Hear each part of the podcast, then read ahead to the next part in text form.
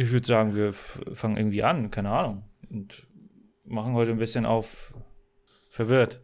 Ja, dann, dann starte mal. Ach, ich soll starten. Ja, starte mal. Herzlich willkommen bei Wir quatschen über Filme. Hier sind unsere Wir quatschen Bros Haka, Michael und Alessandro.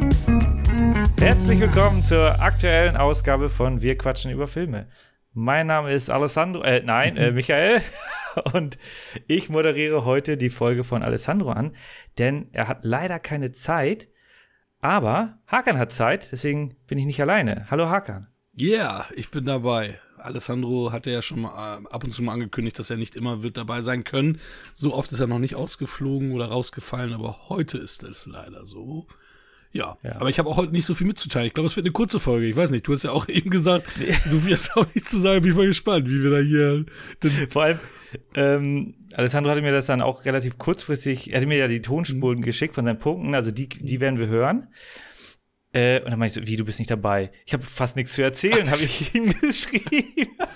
Ja, es ist halt auch so, er ist, er ist, ja auch immer der Redetreiber und der quatscht ja auch dann lange Monologe. Ähm, das er bereitet sich halt auch vor. Ja. Das soll nicht heißen, dass wir uns nicht vorbereiten, aber. Nein. Äh, aber in Wirklichkeit bereiten wir uns nicht vor. Ja.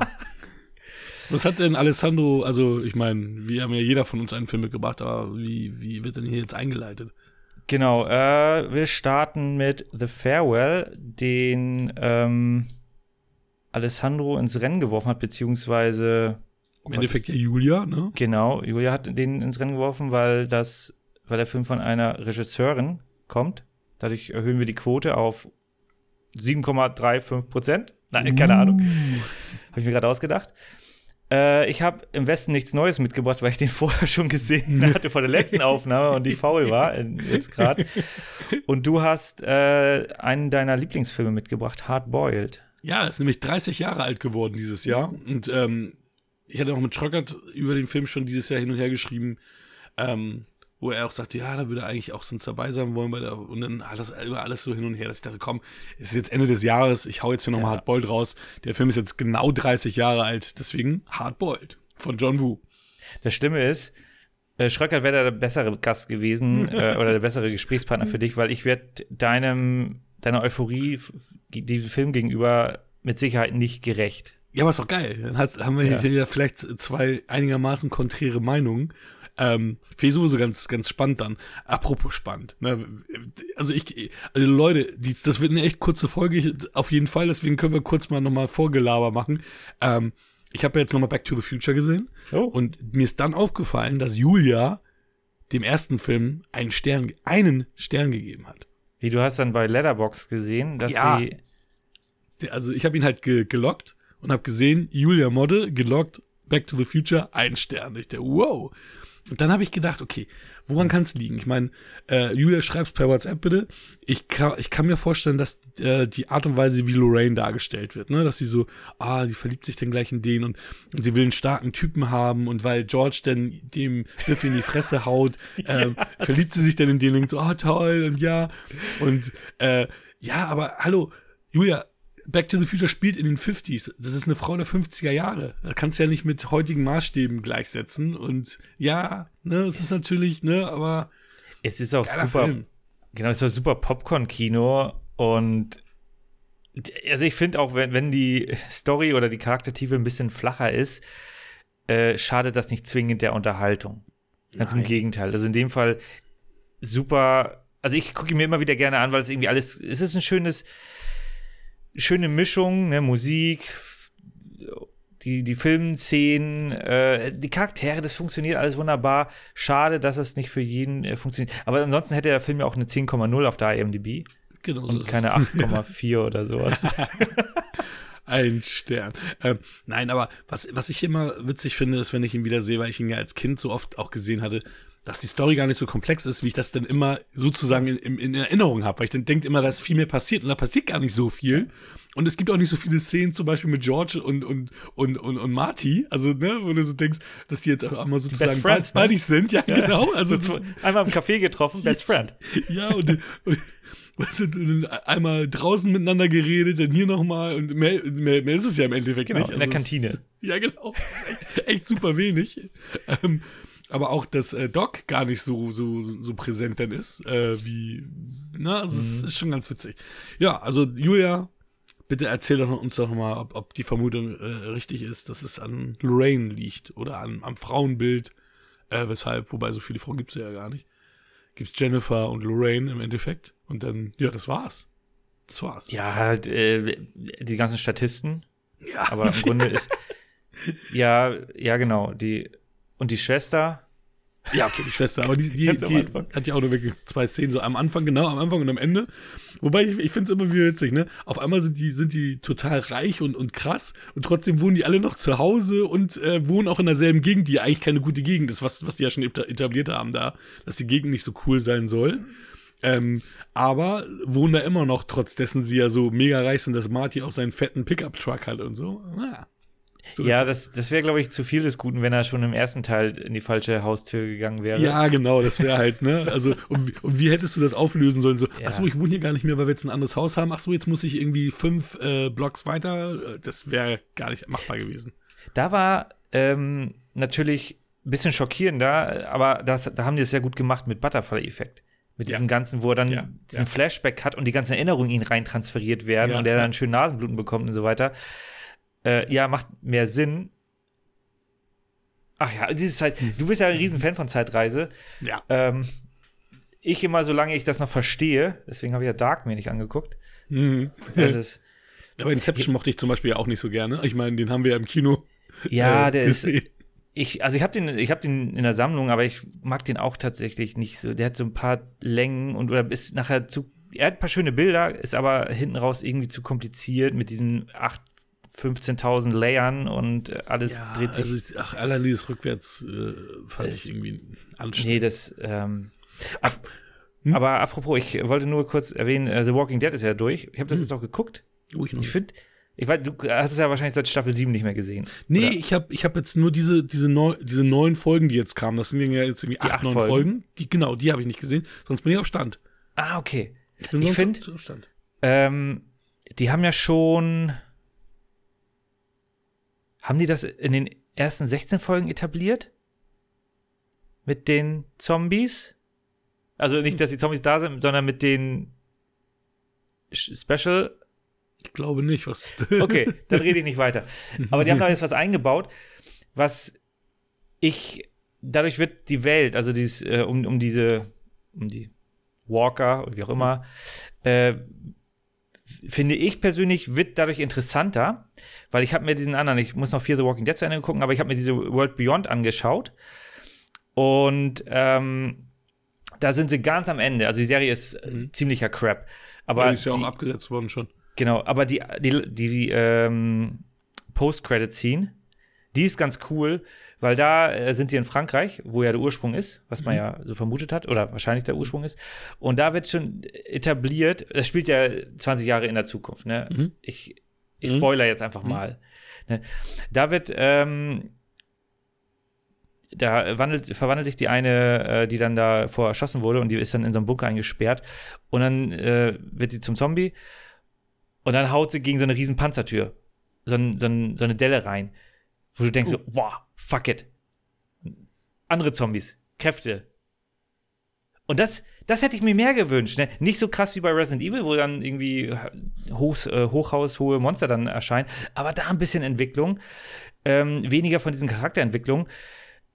Aber trotz alledem, ich, also deswegen bin ich da ein bisschen zufriedener jetzt hinten raus und ich finde auch die letzte Staffel ist in Summe ganz gut geworden. Also ich hätte mir jetzt tatsächlich noch ein bisschen mehr gewünscht, aber es kommt ja noch Daryl und noch andere Serien. Ja. Und ja, die Miniserie mit Michonne und Rick jetzt, also was, Ja. zuerst waren es ja Kinofilme von, von Rick, was sie sagten, und jetzt ist es irgendwie noch eine Miniseries. Genau, irgendwie Ja, sechs Folgen, je eine Stunde, hatte ich gehört. Ja. Mal gucken, was sie da noch so machen. Nee, aber was ganz witzig war, ich habe ähm, Back to the Future 1 und 2 mit meinen ältesten Kindern geguckt.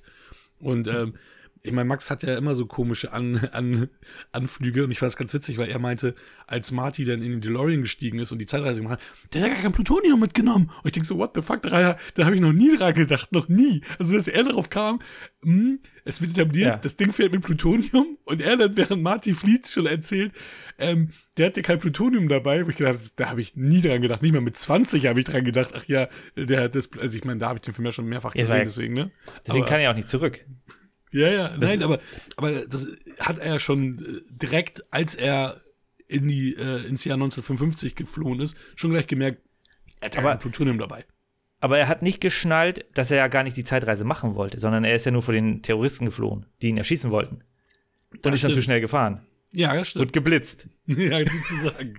also das, das ist ja so leider der, äh, das ist ja so der, das, das Spannende. Auf einmal, bub, eben noch ins Kaufhaus fast gefahren und jetzt auf dem mhm. Feld. Was ist hier los?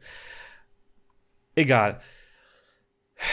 Da zehn Minuten geschwafelt, dann wird die Folge wenigstens 20 Minuten lang. äh, hast du einen Klappentext für The Farewell? Den habe ich hier gerade aufgerufen. Tatsächlich, deswegen ist es ganz witzig, dass du es sagst. So. Dann wollen wir mal The Farewell. Regie Lulu Wang. So. Das ist aber scheiße. Warte mal. oh Mann. Ja, da sieht man, wir sind heute wirklich äh, ich sehr gut vorbereitet. Bei IMDb steht eine ganz gute Zusammenfassung. Ja, dann mach schnell, wenn du schon offen hast. Ich hab's noch nicht offen, ist ja Quatsch. Ja. Eine chinesische Familie entdeckt, dass ihre Großmutter nur noch eine kurze Weile zu leben hat und beschließt, sie im Dunkeln zu lassen, indem sie eine Hochzeit plant, um sich zu sammeln, bevor sie stirbt. Hm. Ja, es ist ein sehr, sehr langer Satz mit sehr viel Kommas, also hätte man vielleicht Punkte zwischendurch setzen können, aber das umschreibt den Film, würde ich sagen, oder? Ja aber, ja, aber das Ding ist ja, das ist ja bei den Chinesen, das wird ja etabliert, ist das ja gang und gäbe, dass dem so ist. Und das wird gerade aber nicht so, es wäre so, ja, die, die machen das jetzt einfach so. Ja. Aber es gehört ja zur Kultur dazu. Die machen das ja, weil das bei denen so ist. Ähm, warum auch immer. Also also, das, also wir können uns das wahrscheinlich nicht vorstellen, warum man sowas tut.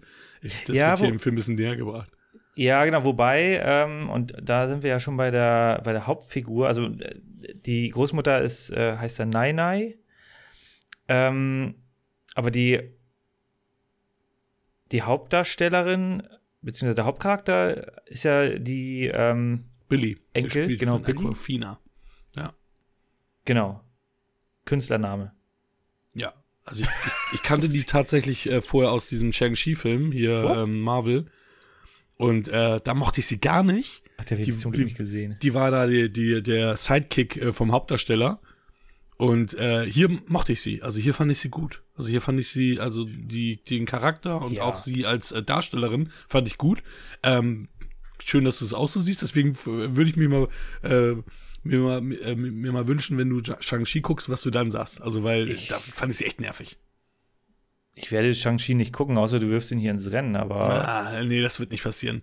aber da, da ist wenigstens Tony Leung bei, den wir später bei Hard Bolt haben. Er ist nämlich der Vater und da, also er ist denn der neue Mandarin. Er ist denn, also was heißt der Mandarin? Der echte Mandarin, weil der Mandarin ja bei Iron Man 3 ja nicht echt war.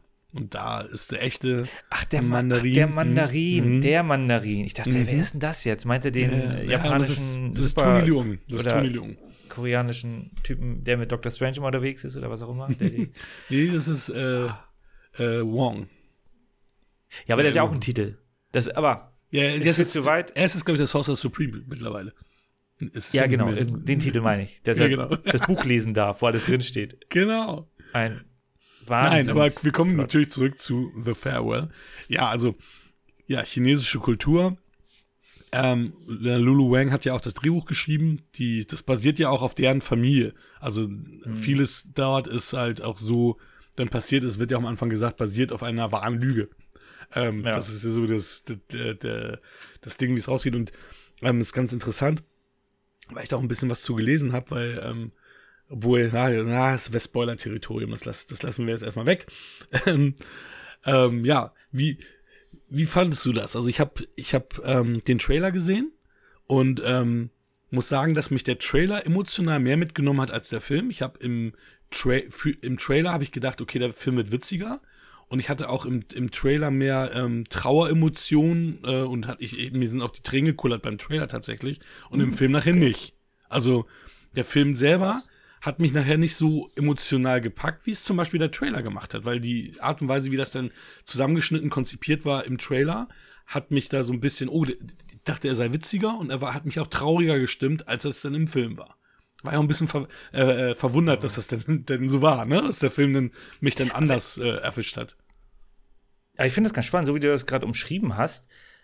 So habe ich den Film auch empfunden. Also ich fand ihn mhm. jetzt in Summe gut zum Weggucken und ich hatte heute Morgen das nun mal so als Randnotiz bei äh, Cinema Strikes Back. Die hatten da jetzt so ein Video gemacht mit Filmempfehlungen, was gerade bei Amazon und bei Netflix läuft. Und der Film mhm. läuft halt bei Netflix und die hatten sie halt da, da auch ins Rennen geworfen. Mhm. Deswegen, also der Film ist schon so ein Geheimtipp. Aber ich hatte auch irgendwie, also ich konnte ihn jetzt gut weggucken. Aber ich konnte ihn jetzt auch nicht so richtig einordnen. Will mhm. er lustig sein? Es gibt ja einige Stellen, die, die ganz äh, witzig sein sollten. Wobei, also zum Beispiel auch bei der, bei der Hochzeit später, dachte ich auch so, okay, hm. äh, ist vielleicht ganz lustig, aber die betroffenen Leute sind halt da so ein bisschen, ein bisschen doof dran.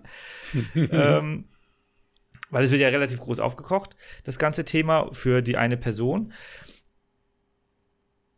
Aber es ist halt, also ich hab, bin da auch nicht emotional so reingezogen worden. Ähm, dass ich, also normalerweise müsste man ja einen Impact bekommen, wo Billy, die ja nicht mitreisen darf, ne, das mhm. muss man ja dazu sagen, das wird ja ganz am Anfang erst, erst also für sie war das auch ungewohnt. Deswegen, also, dass das mhm. ein Kult kulturelles Ding ist, ist denen klar, nur sie, sie nicht, weil sie ist ja relativ früh mit ihren Eltern nach New York, also nach, mhm. nach Amerika gezogen. Deswegen ist da so ein bisschen die, der, der äh, ja, das Kulturelle ein bisschen weiter weg, weil sie hat, glaube ich, auch China nie besucht oder vielleicht ein oder zwei Mal. Das, das wird, glaube ich, ganz gut etabliert. Und das ist mhm. auch ganz gut jetzt für uns als Zuschauer, weil wir irgendwo aus ihrer Perspektive das mhm. ja auch alles nicht kennen.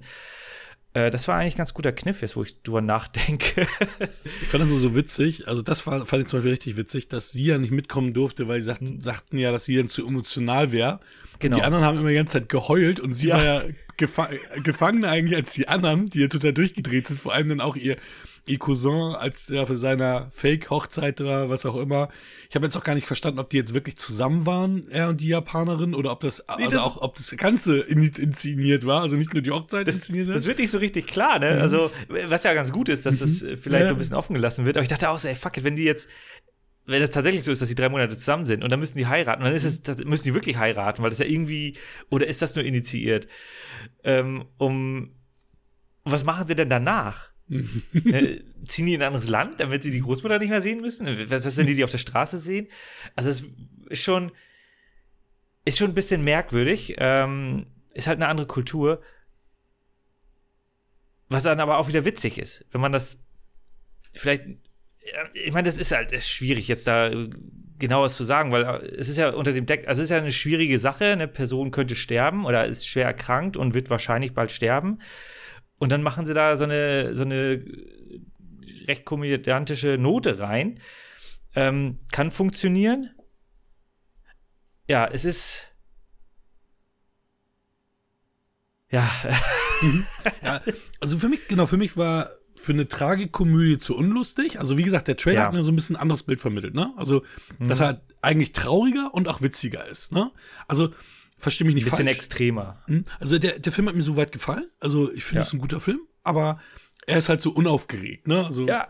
Ne? Also das ist also wirklich der, der, der, der ist halt da, der plätschert dann vor sich hin und ähm, ja, ist, ist halt da, ist halt, ist halt so, wie er ist. Ich meine, die Darsteller fand ich gut. Ich meine, den Vater, das, den kennt man ja, das ist Zima, den, äh, den, hat, den hat man auch in zig Filmen schon gesehen. Also ich glaube, ja, du kannst ihn ich sein Gesicht. Ne? Ich glaube, Rush Hour ist, glaube ich, das Gesicht, wo ich ihn am meisten gesehen habe, weil er, ich glaube, in, in, zwei Rush Hour-Filmen hat er sogar mitgespielt. Okay, Mulan hat er mitgespielt, den habe ich nicht gesehen. Nee, ich auch nicht. Star Wars Resistance. Zeichentrick. Hm.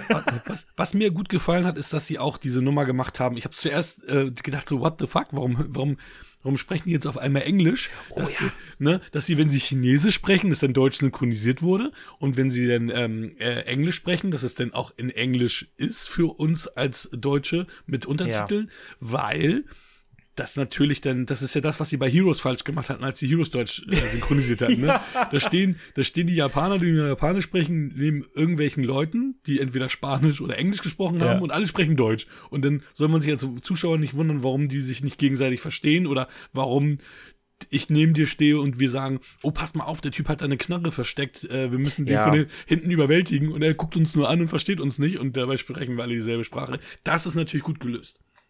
Das finde ich auch. Das äh, vollkommen bin ich 100% bei dir. Und da sieht man ja auch, was man mit guter Synchro, also dass, dass es da mehr Kniffe gibt, als ja. einfach nur platt alles zu übersetzen, weil ja. haben sie halt Untertitel. Hm. Und im Grunde das, was die Muttersprache ist, und das ist ja Chinesisch für, für, die, alle, für, für die meisten äh, in dem Film, äh, das ist dann auf Deutsch und das andere ist auf Englisch. Ja. Top. Ja. Kein Immersionsbruch, ganz im Gegenteil. Genau. Fördert den ganzen Kram.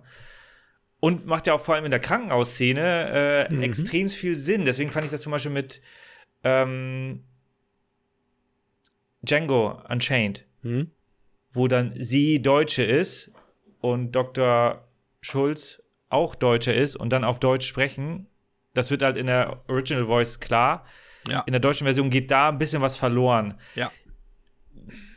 Ich gucke ihn trotzdem in der Regel auf Deutsch, aber ich habe ihn auch dann deswegen einmal äh, beziehungsweise die Szene, doch, nee, ich habe ihn einmal komplett sogar äh, im Original Voice gesehen. Nichts verstanden. Außer das, nein. Das fand ich sehr, sehr gut. Das, da bin ich voll bei dir. Ich fand auch so insgesamt, also wie du schon sagtest, das ist sehr, sehr unaufgeregt, aber es ist irgendwie auch so ein bisschen Alltag, ne? Du hast mhm. halt nicht so diese unnötigen Spannungsbögen. Mhm wo dann irgendwas passieren muss, sondern du hast halt nachher eine Hochzeitsfeier, die halt auch irgendwie Spaß macht, wo man dann irgendwie sagt, ja, auch wenn ich da jetzt bei gewesen wäre. Das Einzige, was ich ein bisschen gemein fand, ist, wo sie den Bräutigam abgefüllt haben. Mit dieser komischen Spielerei da. Äh, aber alle haben sich prächtig amüsiert.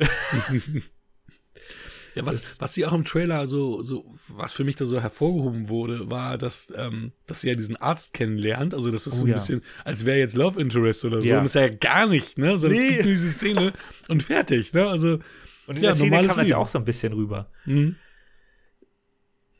Ja.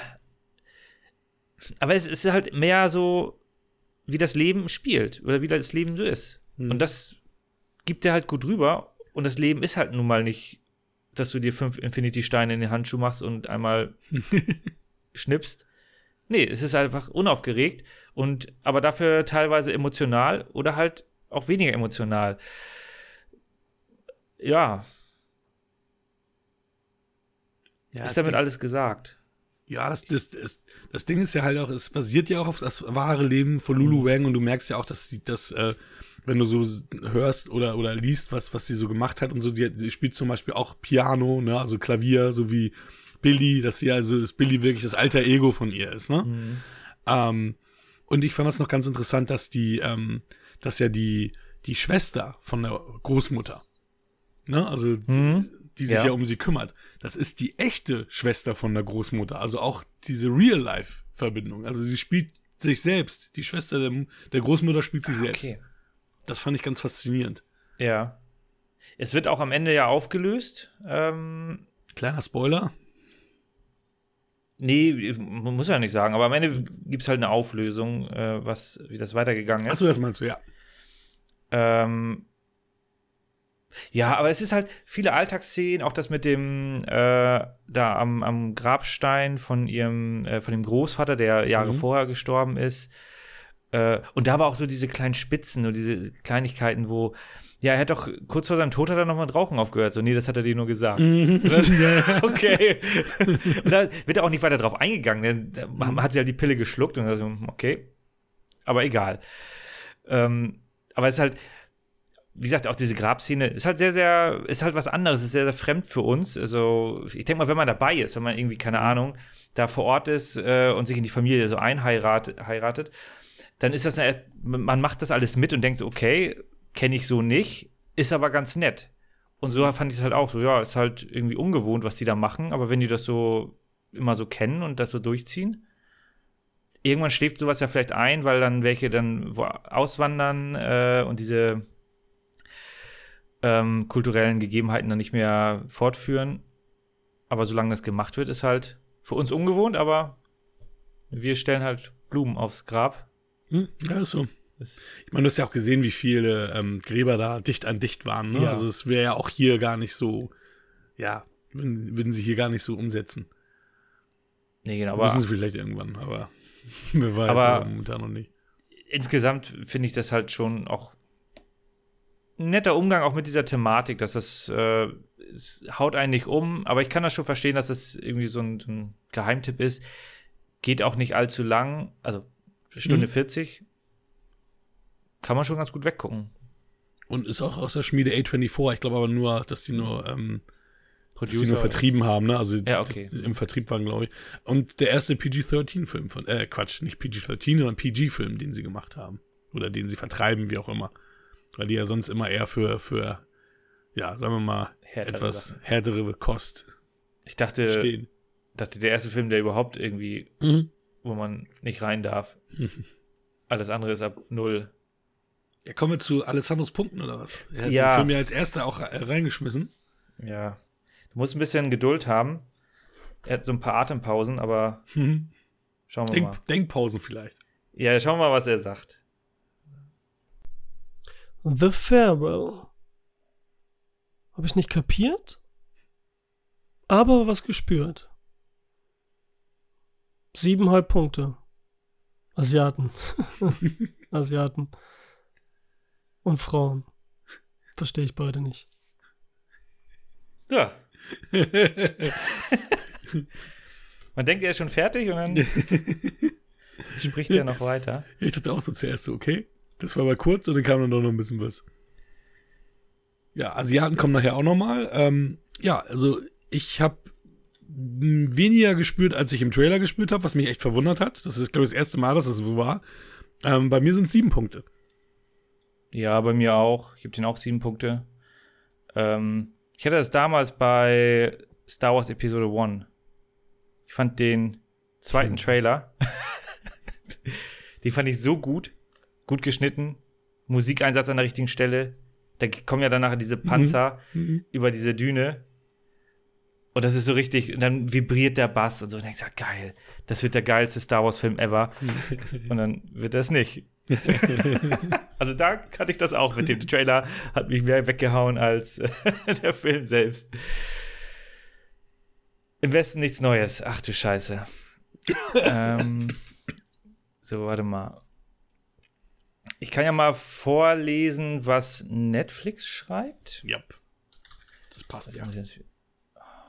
Ist ja auch eine Netflix-Produktion. Ja, ich hätte mal. So, Ton aus. Aber kaum ist alles nur nicht da, sind wir nicht vorbereitet. Das gibt's ja gar nicht. Nee, ich hatte da eben noch The Farewell auf, weil, falls ich irgendeine Szene nachschlagen muss. Mhm. Ähm, so, Netflix schreibt: In dieser fesselnden Geschichte gibt Felix Kamera. Kamera als Paul Bäumer einen jungen deutschen Soldaten an der Westfront im Ersten Weltkrieg. Sein Spielfilmdebüt. Wow, okay, mhm. damit ist ja alles gesagt. Ich habe noch, äh, weil das Ding natürlich nicht auf Scheibe draußen ist, mhm. nochmal äh, Filmstarts, ne, vielen Dank dazu. Da würde ich einfach mal die Hälfte vorlesen. So, ja. ähm, der Teenager Paul Bäumer und seine Freunde Albert und Müller schreiben sich während des Ersten Weltkrieges freiwillig in die deutsche Armee ein und reiten auf einer Welle patriotischen Eifers, die sich schnell in Wohlgefallen auflöst. Ernüchtert und schockiert müssen sie feststellen, dass der Kampf um Deutschland keineswegs eine rein ehrenhafte Sache ist, sondern ein tödliches Gemetzel. Bam. Damit ist alles gesagt. Das geht noch acht Zeilen weiter, aber ich fand, das trifft den Film, mhm. würde ich sagen. Ja. Ich war auch euphorisch, als ich den Trailer gesehen habe. Ähm, und ich wusste auch gar nicht, dass es eine deutsche Produktion ist. Mhm. Habe ich dann so währenddessen festgestellt, so, okay, die sprechen ja, ja stark synchronisiert. Mhm. stark lippensynchron synchronisiert. So, nee, ist eine deutsche Produktion. Und äh, was aber ganz gut ist, weil ich bin nicht mit diesem typischen deutschen Auge ins, ins Rennen gegangen und gesagt, so, Alter, ein deutscher Film, mal gucken, wie die Effekte werden. Ähm, Nee, ich habe den einfach erstmal so genossen, wie er mir äh, serviert wurde und war sehr positiv überrascht. Also der hat mir in Anführungsstrichen sehr viel Spaß gemacht. Das ist ein ernstes Thema, also beziehungsweise sehr hartes Thema. Aber äh, ich fand, das kam sehr, sehr gut rüber. Ich weiß nicht, wie das bei dir war. Du hast dich durchgequält. Nee, durchgequält nicht, aber ähm, also sagen wir mal so, es ist witzig, dass du es sagst. Also ich weiß nicht, wie du drauf kommst, weil, weil, du hast ja meine Punkte noch nicht gesehen oder so. Nee. Aber es war so, ähm, ich bin am Anfang schwer reingekommen, war dann in der Mitte begeistert und am Ende bin ich auch wieder so ein bisschen äh, schwerer raus. Dass ich dachte so, oh, jetzt kann das auch mal langsam jetzt hier zu Ende gehen und so. Ja, das ja so ein bisschen längerer Epilog ist sozusagen. Ähm, aber ja, also ich meine, wir haben Daniel Brühl hier, der ist ja internationaler, äh, international anerkannt mittlerweile. Topstar. Ähm, ich fand die Musik ein bisschen, ja, aufdringlich. Es war mir so ein bisschen, ich meine, ja, wir, wir wissen alle, dass es ein hartes, ernstes Thema ist, das sehen wir auch. Und diese Schwere der Musik, die uns das so in die Fresse nochmal haut, dass das mhm. jetzt alles ganz hart und heftig ist, ja, hätte, hätte ich mir ein bisschen ähm, reduzierter gewünscht. Ähm, was ich richtig stark fand, war diese Szene mit, ähm, mit dem Franzosen, der dann oh. halt, also das war, also ja, das, das war heftig. Mh, also die werde ich äh, auch so schnell nicht vergessen und die hat mich auch, also die hat mich auch stark, äh, also stark beeindruckt, weil ne, da mhm. Gezeigt wird, dass es auch nichts heroisch ist, es jemanden zu töten und dass es halt auch nicht so schnell geht, sondern das ist halt, das hatten wir ja, schon mal Promising Young Woman, wenn du jemanden halt, äh, ja, erstickst, dann ist er nicht in fünf Sekunden tot, sondern das ist ein Minutenkampf und das mhm. ist unangenehm und das ist nicht cool. Ähm, und das haben wir da auch und das ist richtig, richtig bitter und heftig und die Reaktion auch von beiden, also auch, auch ne, von dem Ka Kamera, Kamera, Kamera, mhm. egal, Felix, die Reaktion von Felix, genau. ja auch ziemlich krass, aber auch halt alles sehr realistisch, weil es ja alles eigentlich nur kleine Jungs sind und eben keine, keine ausgebildeten Kampfmaschinen, äh, Soldaten, wie auch immer, sondern ähm, klar, äh, normale Jungs, die dann halt einfach jetzt äh, in, in, den Krieg ziehen mussten. Ne? Hast ja auch Edin Hasanovic hier, den mag ich ja. eigentlich auch immer ganz gern. Ähm, ja, und dann hast du auch einen, der halt fahnenflüchtig ist, wo, wo die sich freuen, wo sie. Der wo kommt sie, aber ja nachher wieder. Hm, nee, nee, nee, nee. Äh, der Fahnenflüchtige? Ja. Der, der mit dem französischen Mädels abgehauen ist? Ja, der kommt ja nachher wieder. Das ist mir gar nicht aufgefallen. Der, kommt, der, der bringt ja das Tuch mit. Und ganz am Ende holt er sich das Tuch wieder. Ach, das stimmt. ist sogar Spoiler, Spoiler. Hm. Der, der, überlebt auch. ach, ach, das habe ich gar nicht. Das habe ich sogar nicht mit Ogo. Das ist ja, hat ja auch nochmal eine schöne Symbolik. Okay.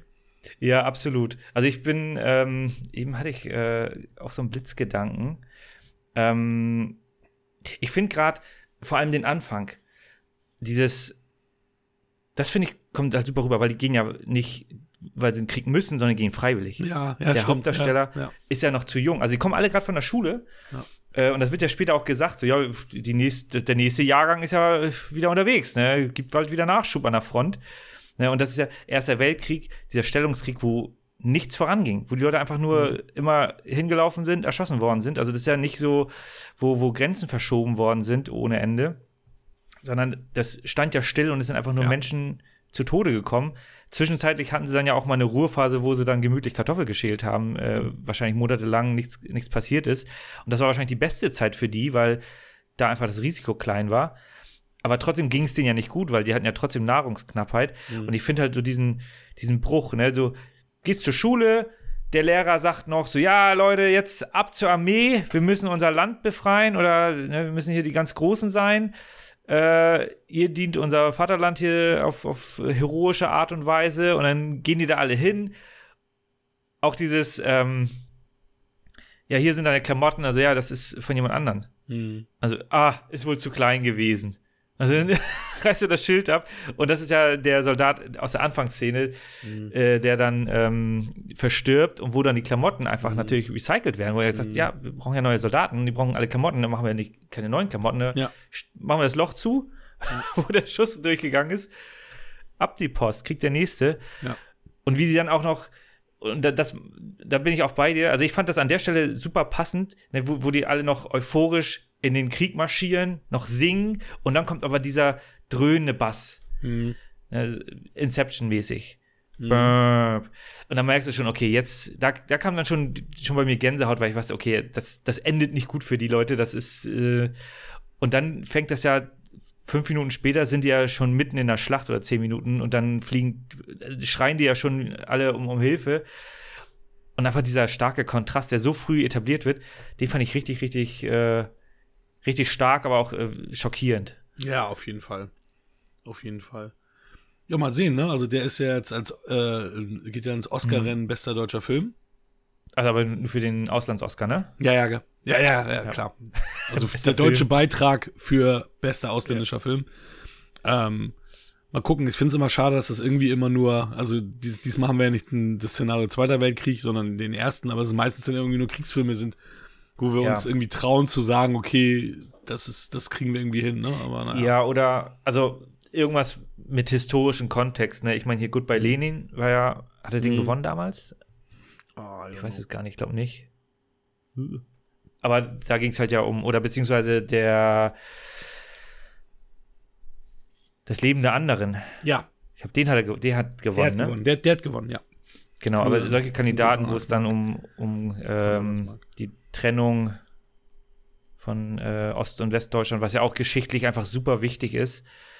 Äh, ja, finde ich aber auch schade, dass man. äh, Also ich finde halt, dieser Film zeigt schon, also wenn man jetzt den, den Weltkriegskontext äh, rausnimmt und einfach eine Geschichte, eine erfundene Geschichte machen, auf diese Art und Weise, also mit, mit dieser Technik, mit dieser Kameratechnik. Also klar, bei den Panzern, teilweise sahen die ein bisschen komisch aus, aber teilweise sah es auch ziemlich geil aus, was, was da abging. Ähm, also wie die das gemacht haben, also rein technisch, äh, hatte das richtig Impact. Dann muss man sich als, muss der deutsche Film sich nicht mehr so verstecken vor, vor der äh, Konkurrenz. Und was ich auch noch heraus, ähm, äh, was ich herausstechend finde, ähm, ich habe die Leute teilweise nicht verstanden als Muttersprachler, weil die da so genuschelt oder so einen Akzent gehabt haben, wo ich dachte so, ja, gerne mehr davon. Das fand ich ja bei Rush auch so super mit Niki Lauda. Du kannst ja auch in der deutschen Sprache unterschiedliche Akzente einsetzen. Auch bei, also wenn jetzt irgendwie, keine Ahnung, bei den Peaky Blinders sprechen sie halt da ganz schweres Englisch, ne? Und das, weil das halt zu, zur Welt gehört. Und im Deutschen ist das halt ganz glatt, ganz hochdeutsch übersetzt. Bei so einer Serie könntest du ja auch mit sowas arbeiten. Ne? Also du musst es ja nicht so extrem machen, aber einfach da, um noch ein bisschen mehr Immersion reinzubekommen für die Synchrofassung, gerne mehr davon. Ja, denk mal, wie scheiße es bei Jackie Chan immer war, wenn sie da auf einmal sächsisch gesprochen haben und so weiter. Einige, das war ja dann ja, ein sächsisch bisschen solltest du übertrieben natürlich. Die haben natürlich ein bisschen übertrieben, ne? Ja, ja. Aber hier fand ich das super und, und also ich musste da wirklich konzentriert zuhören teilweise, um da die, die, äh, die Dialoge zu verstehen, ähm, die jetzt nicht kriegsentscheidend sind. Ne? Also, ja, okay, schlechter Wortwitz, ne? aber ungewollt. Äh, aber das fand ich sehr, sehr stark gemacht und hat mir persönlich sehr gut gefallen. Ja, es ist, es ist ja basiert ja auf ähm, Erich Maria Remarque, glaube ich, war das, äh, das, das, der das Buch geschrieben hat. Und dann gibt es ja auch noch zwei Filme. Ne? Also der erste, den, den kann man bei Amazon sehen, äh, der von 1930, im Westen nichts Neues. Hast du Und, die gesehen? Nee, äh, leider nicht. Aber ich, ich habe auch zu spät gesehen, dass, dass man den auch, äh, dass der sogar im, im Abo drin ist. Ähm, und der, die zweite Version ist ja ein Fernsehfilm aus äh, Ende der 70er. Da spielt hier John Boy Walton, spielt da den, den Felix. Also das, da ist auch der Cast auch, ähm, deswegen fand es ein bisschen witzig, weil ich kannte den Titel im Westen nichts Neues, schon immer, und wusste, dass der super alt ist. Aber ich wusste zum Beispiel gar nicht, dass es da diese, diese Ende 70er Fassung gibt. Da spielen nämlich richtig viele Leute mit, die du kennst. Warte mal, ich guck mal ganz kurz. Also hier Richard Thomas ist halt der John Boy halt, ne? Also der spielt dann hier Paul Bäumer steht hier. Er- Ernest Borgnine, Donald Pleasance, Ian Holm, Okay, äh, alle ja. dieser äh, 79, also hier äh, mit Da kenne ich ja 70er tatsächlich welche von. Natürlich.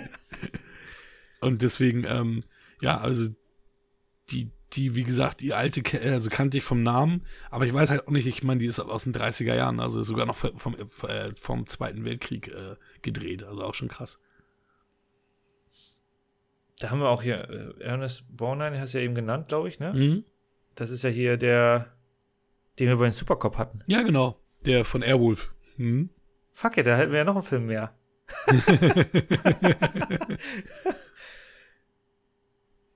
Fragen lassen wir heute aus, ne? Ja, auf jeden Fall. Ich hätte sonst zur Not zwei, die habe ich mir noch so. Ja, komm, wenn du welche hast, dann hau, sie- hau sie gleich raus. Ja, kann man Also, die haben, haben, wir dann, haben wir noch was zum Film zu sagen? Sind wir schon, sind, sind wir schon durch? Ich meine, wir, wir haben ja schon angekündigt, dass wir heute kürzer werden. Ja, ich. Also das Ding ist, ähm, ich, also die 1930er-Film, den gibt es auf Netflix, hast du gesagt. Nee, Amazon. Amazon. Okay, die Konkurrenz. Ähm, wir sind ja nicht von Netflix gesponsert. Noch Aber- nicht. Genau, für den kleinen Hinterhof-Podcast bitte 100.000 Euro pro Monat. Und für uns dann Äh, auch. Ja. Ähm, Hä? Warte mal. ist halt die Frage, ob man sich den äh, nochmal antut. Wie lange geht denn der? Es ist so witzig, weil jetzt ist auf einmal der in Prime, der neun, den, den, habe ich gar nicht gesehen, dass es den gibt, denn der 1979er ist jetzt auf einmal bei Prime, Ah, okay. aber der andere nicht. Der ist jetzt, also den kann man kaufen für 4,49 Euro ja, dann werden wir nicht gucken. oder leihen Also- für 3,99 Euro. Und der 1979er, der ist aber im Prime jetzt drin. Hm.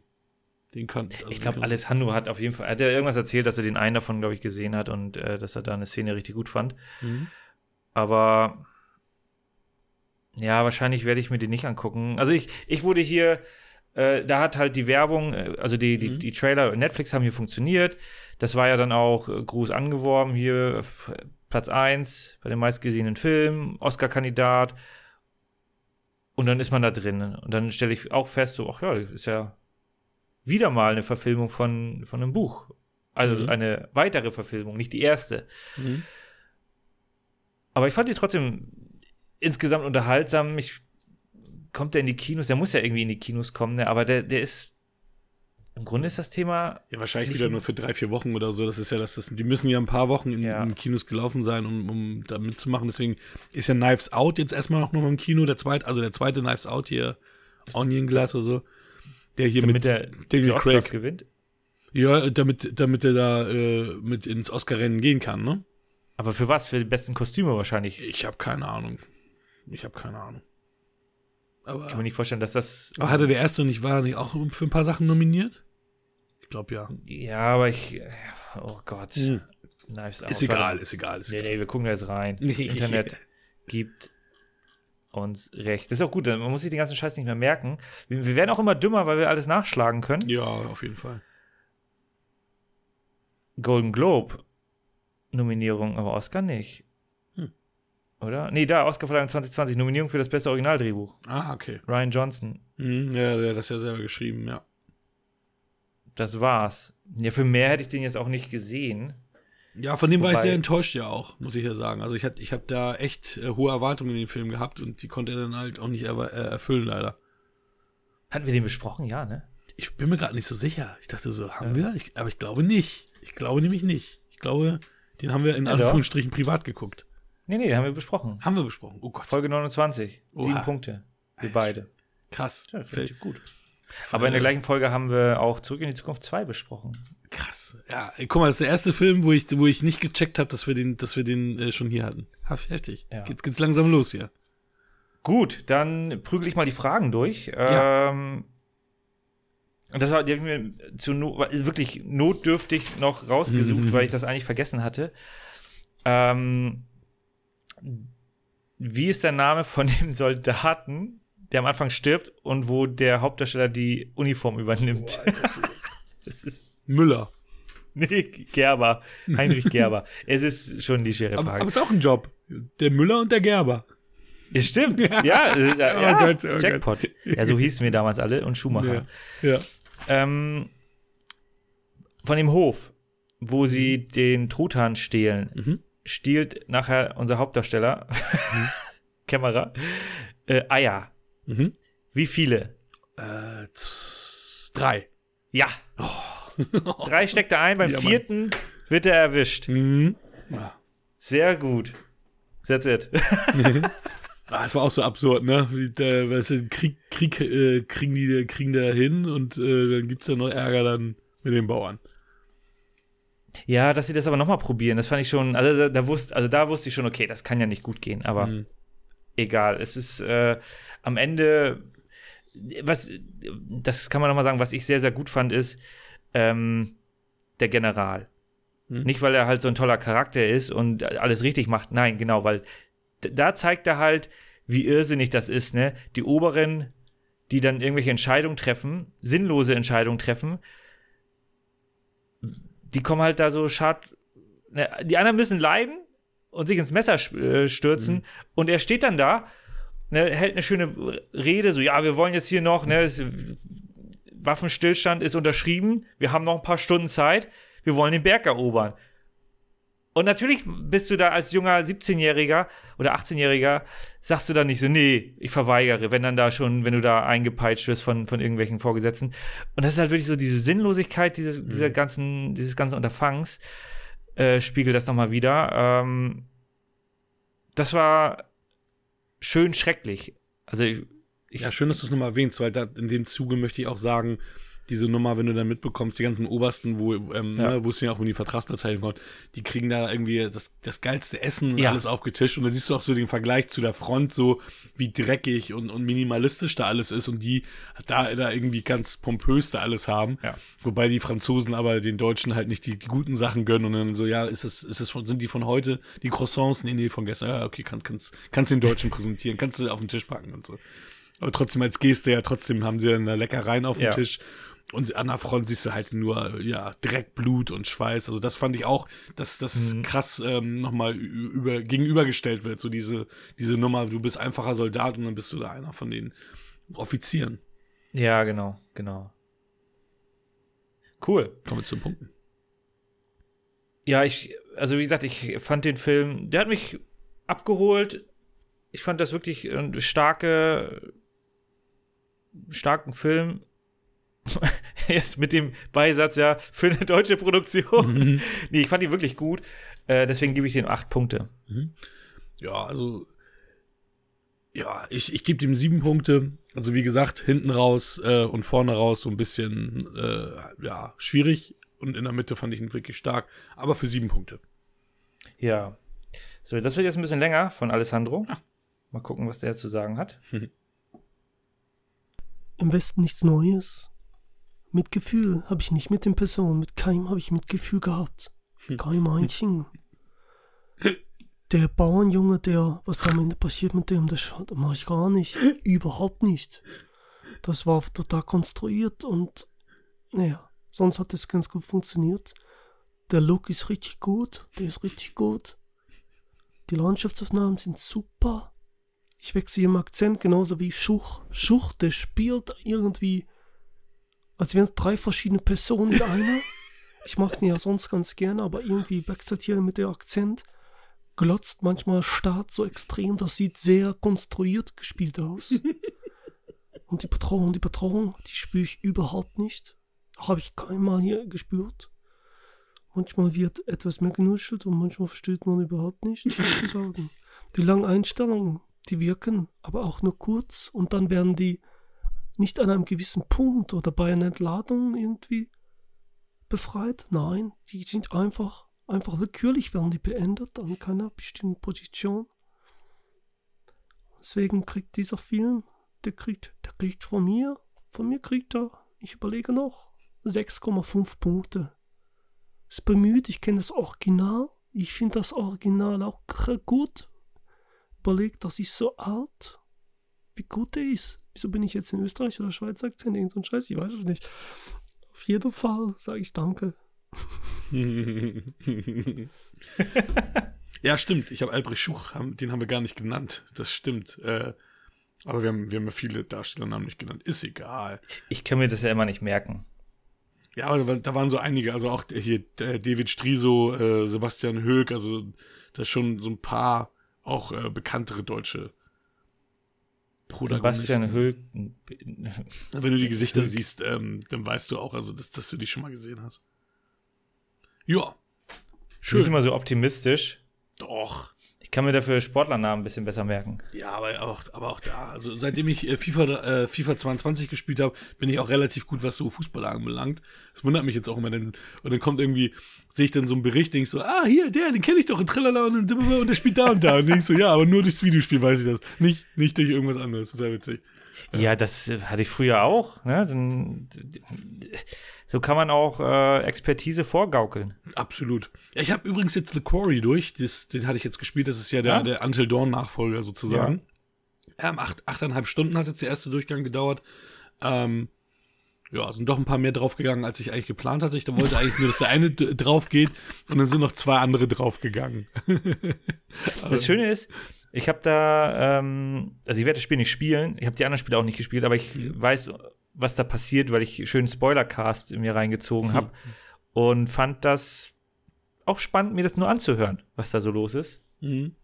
Äh, kann man wahrscheinlich empfehlen, das Spiel. Ja, auf jeden Fall. Also gerade wer so, wer so Teenie-Horror-Sachen mag, mag, ne, da sind auch ganz viele ähm, Klischees mit bei. Da sind ja auch viele bekannte, äh, bekannte Schauspieler auch mit dabei, die, die David diese, Arquette. Zum Beispiel, ja. Ja. Scream. Genau. Also deswegen ist es ganz, ganz lustig, ganz, ganz nett. Also wer auch Until Dawn mochte, ne, das ist ja auch wieder dieselbe Thematik. Du spielst halt verschiedene Charaktere und am Ende können alle überleben oder sterben alle oder es stirbt halt einer, stirbt der. Und äh, deswegen ist auch der Spieldurchgang ja auch dann immer anders. Du kannst die Charakter Charaktere auch formen. Das fand ich auch diesmal ganz interessant. Da war ähm, einer, der war äh, relativ schwul, an, schwul angelegt. Und dann kannst du das dann so, dann sind sie so, bei so eine Art Wahrheit- oder Pflichtspiel. Und dann kannst du quasi den, den er so ein bisschen an, anflirtet, da kannst du dafür sorgen, dass er entweder ihn küsst nach dem Flaschendrehen oder das eine Mädel. Und dann kannst du, kannst du aus ihm entweder einen hetero- heterosexuellen oder, oder einen homosexuellen machen. Das finde ich ganz Ah. spannend, dass du das so ein bisschen formen kannst, weil du kannst dann auch, wenn die dann zusammen unterwegs sind, die, die Dialoge so wählen, dass sie so ein bisschen flirty unterwegs sind oder dass er dann halt so abwie äh, so richtig abwiegt, also hier ihn dann auflaufen lässt oder so, ne? Also schon ganz, ganz äh, smart, smarte Sachen gemacht. Also es ist schon, das macht Spaß. Ich finde es cool. Ja, krass. Ja, mich hat damals äh, Detroit Become Human nicht abgeholt. Das war mir ein bisschen zu steril, das Ganze, obwohl die Thematik natürlich eigentlich super spannend ist. Nach einmaligen Durchspielen hatte ich da wirklich genug. Das wurde hinten raus auch C und das ist, glaube ich, auch. Ich, meine, ich habe diese Telltale-Adventure-Dinger ja äh, dann doch gerne gespielt, komischerweise. Aber das ist halt wenig Gameplay und das ist dann. Da fehlt dann was. Ja, Detroit Become Human habe ich merkwürdigerweise auch nur einmal durchgespielt, weil ich hatte damals ähm, Heavy Rain, das sind ja dieselben Macher gewesen wie Detroit, die habe ich aber bis zum Platin Trophy gespielt gehabt.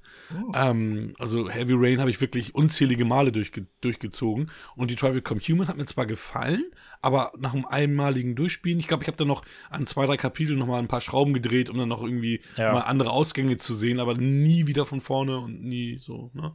Aber lustigerweise, weil du jetzt Detroit Be- äh, Become Human erwähnt hast, ist auch hier Lance Henriksen mit dabei. Ah. Ja. Im Motion Capture, da geht einiges, ne? Absolut. Ja.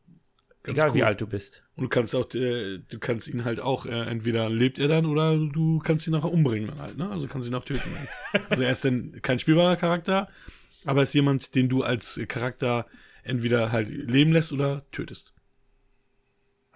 Bishop. Mhm. Der Bischof. Ikonische Rolle. Absolut. Ja, ikonische Rolle. Kommen wir zu Inspector Yun. Das ist nämlich Tequila. Ha, das ist Shaoyan Fat. Und zwar Hardboiled. Inspector Yun, Shaoyan Fat, will die rücksichtslos agierenden Waffenschieber, also die Karte Hongkongs, für immer zerschlagen. Monatelang hat es gedauert. Undercover-Agenten einzuschleusen. Vor- Voll schlecht betont. Vorbereitung für den vernichtenden, Schla vernichtenden Schlag zu treffen und die Identität des Vermittlers aufzudecken, der von einem chinesischen Teehaus aus agiert. Als Yun dort auftaucht, eskaliert die Situation zu einem Feuergefecht, in dem mehr als 30 Menschen den Tod finden. Okay. Yun steht nun wieder ganz am Anfang. Doch in seiner Entschlossenheit, Gerechtigkeit auszuüben, bleibt er den Waffenhändlern auf der Spur und bricht dabei selbst alle Regeln des Gesetzes. Hm. Ist nicht unbedingt, äh, ich fühle mich nicht so an den Film jetzt äh, erkannt. Also sie haben sich ja sehr an dieser Tierhausszene au äh, aufge aufgezogen.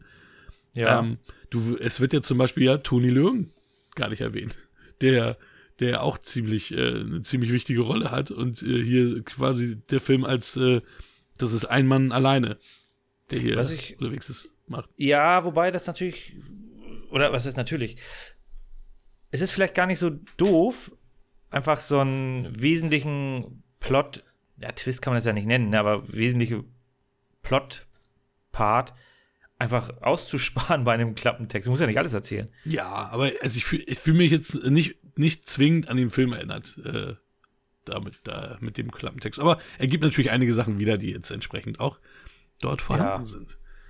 Ja, So das erste Viertel. Ja. ja, die, erste, die letzte Stunde ist ja auch nur Geballer wieder. Ja. In, Im Krankenhaus. Ja, ikonischer Ja, ich- Film. Also ich habe ja schon gesagt, ich, ich werde dir, ich werde dem nicht gerecht hier deinem. Also ich, ich erkenne an, dass das natürlich ein Klassiker ist, ein Meisterwerk. Ähm, ich habe ihn jetzt das, erste, das zweite Mal gesehen. Hm. Erst das zweite Mal, also das wollte ich sagen. ich habe da noch ein paar Mal reingeschaut. Und ich habe den auch nur gesehen, weil du ihn mir damals, glaube ich, geliehen hast. Mhm. Denke ich auch. Also sonst, warum soll sie ihn sonst Ja. gesehen haben? Ja, Ansonsten hätte ich ihn heute noch nicht gesehen. ja, wahrscheinlich nicht. Irgendwie, keine Ahnung. Also, und das ist ja nicht so, dass ich ähm, den ostasiatischen Film äh, meide, aber ich bin halt dann mehr so der Jackie Chan-Film. Ja, ja, deswegen. Liebhaber. Und bei John Woo irgendwie, weiß nicht. Also ich, ich meine, du fandest ja zum Beispiel auch das, ähm, das eine Computerspiel. Stranglehold. Das ist ja Genau. sozusagen die Fortsetzung von dem, von dem Film hier. Genau. Das fandest du ja auch fantastisch. Ich mochte die Max Payne-Spiele, habe mich aber von dem Spiel ferngehalten.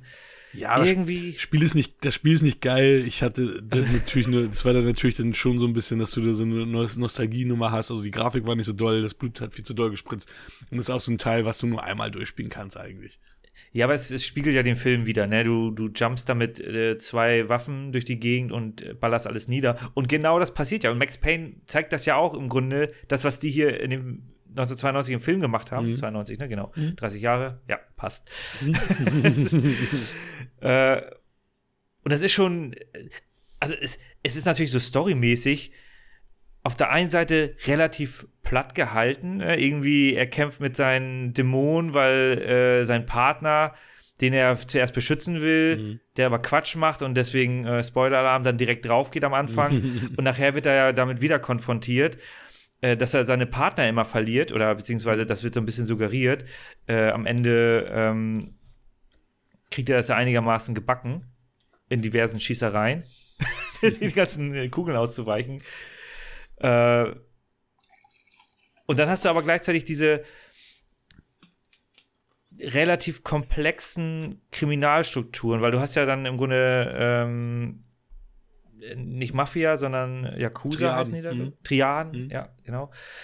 Äh, vielen Dank.